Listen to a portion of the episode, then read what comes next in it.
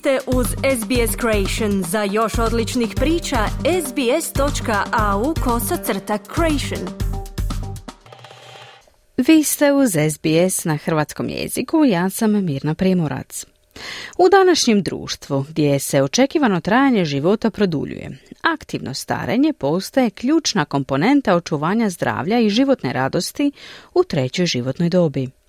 Svjetska zdravstvena organizacija naglašava važnost optimizacije prilika za zdrav život, sigurnost i socijalnu uključenost kako bi se unaprijedio životni standard starijih osoba. U tom kontekstu jedan od ključnih elemenata aktivnog starenja ističe se kretanje i tjelesna aktivnost. Prema Svjetskoj zdravstvenoj organizaciji, aktivno starenje je proces optimiziranja uvjeta za zdrav život, sigurnost i uključivanje u društvo kako bi se poboljšao životni standard starih osoba. Tjelesna aktivnost jedan je od ključnih elemenata aktivnog starenja. Brojne su studije pokazale da redovna tjelesna aktivnost može pomoći u prevenciji mnogih bolesti povezanih sa starenjem, uključujući srčane bolesti, dijabetes tipa 2 i osteoporozu. Također naglašava raspoloženje i kvalitetu sna te smanjuje stres.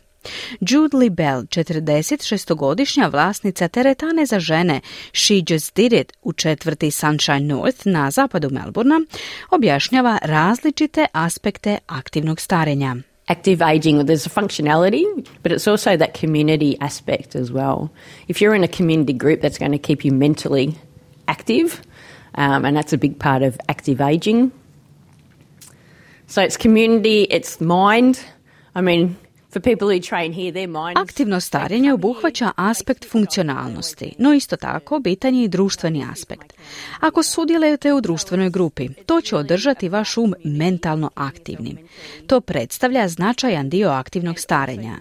Dakle, radi se o zajednici i umu. Oni koji treniraju ovdje dolaze da bi se opustili, isključili um, ali uvijek primijete ako je moje brojanje malo netočno.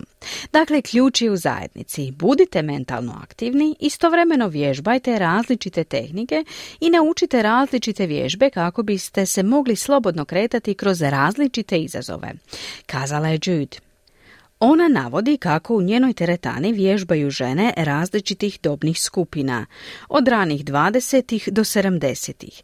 te objašnjava zašto je važno započeti s fizičkom aktivnošću u ranijoj životnoj dobi, kao i koje vježbe raditi kako bi imali kvalitetniji život u trećoj životnoj dobi.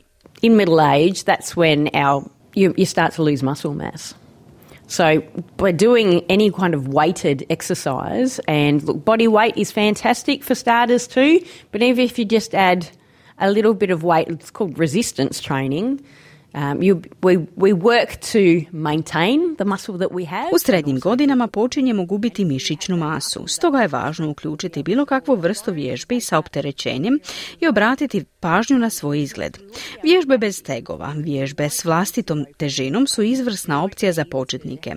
No čak i dodavanjem malo opterećenja, poznatog kao trening otpora, može donijeti značajne beneficije. Na taj način radimo na održavanju postojeće mišićne mase, te istovremeno istovremeno radimo na njenom razvoju. S jakom mišićnom masom možemo podržati naše kosti koje počinju slabiti, omogućujući nam aktivnost bez potrebe za hodalicom ili ovisnost o invalidskim kolicima u staračkom domu.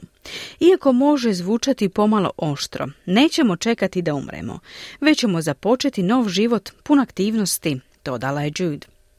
Trening otpora pozitivno utječe na aktivno starenje kroz očuvanje mišićne mase, jačanje kostiju, smanjenje rizika od osteoporoze, poboljšanje metabolizma, ravnoteže i koordinacije, funkcije zglobova, otpornosti na bolesti te poboljšanje mentalnog zdravlja. Jedna od stvari na koju trening otpora ili vježbe otpora utječu, kao što smo prethodno spomenuli, je osteoporoza. Doktorica Nataša Kustura iz Melbourne objašnjava što je to osteoporoza i kako ju je najlakše definirati. Osteoporoza je smanjenje koštane mase, poremećaj strukture kosti i e, isto tako nedostatak mineralizacije kosti. Sve to skupa e, čini kost manje čvrstom i manje elastičnom, i zato se ona češće može prelomiti. Kukovi kralješci i donji dio podlaktice su najčešća mjesta preloma. Kazala je doktorica Kustura te je dodala da dijagnoza osteoporoze ne znači prestanak aktivnosti. Naravno, ako imate osteoporozu ne znači da ne smijete ništa raditi, nego samo sjediti da ne bi, da ne bi slučajno pali. Jel? Um, puno osoba koji imaju osteoporozu vode aktivni život, vježbaju, rade, igraju se sa unucima, um, vode normalan život, tako ne morate se bojati te dijagnoze. Dodala je doktorica Kustura. Trenerica Jude Libel objašnjava kako trening otpora može izgledati kod kuće.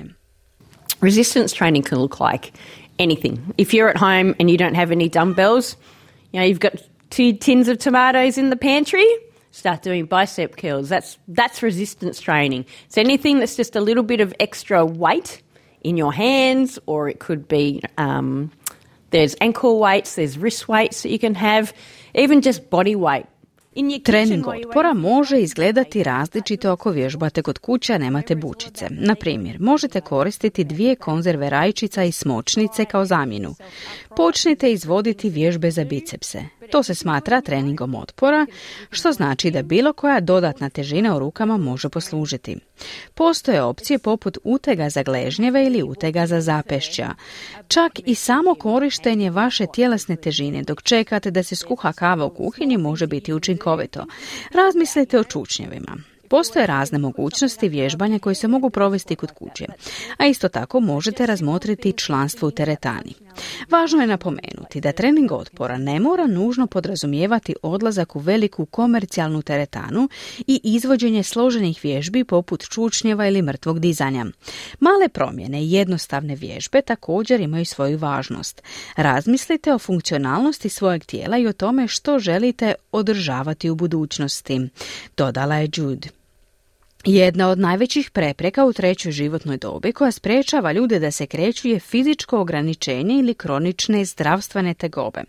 Starije osobe često se suočavaju s različitim zdravstvenim izazovima poput bolova u zglobovima, smanjene pokretljivosti, osteoartritisa ili drugih kroničnih bolesti koje mogu otežati redovitu tjelesnu aktivnost.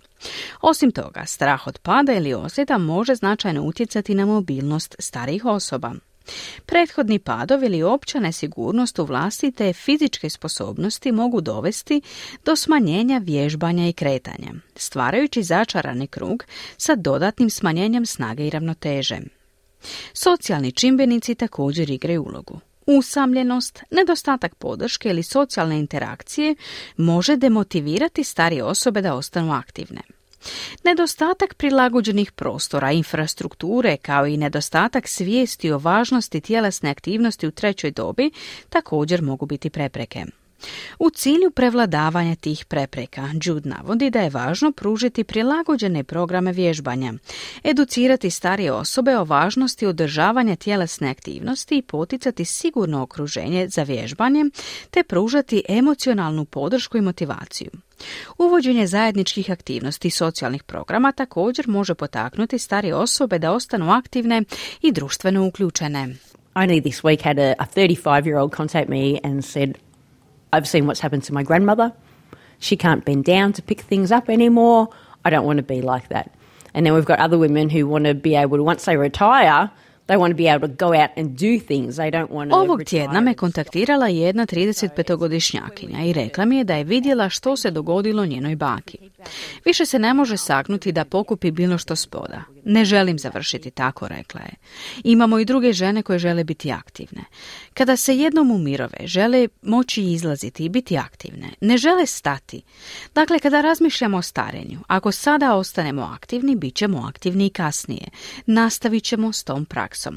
Na posljedku je kazala Jude Libel, vlasnica i osobna trenerica u teretani za žene She Just Did It. Kliknite like, podijelite, pratite SBS Creation na Facebooku.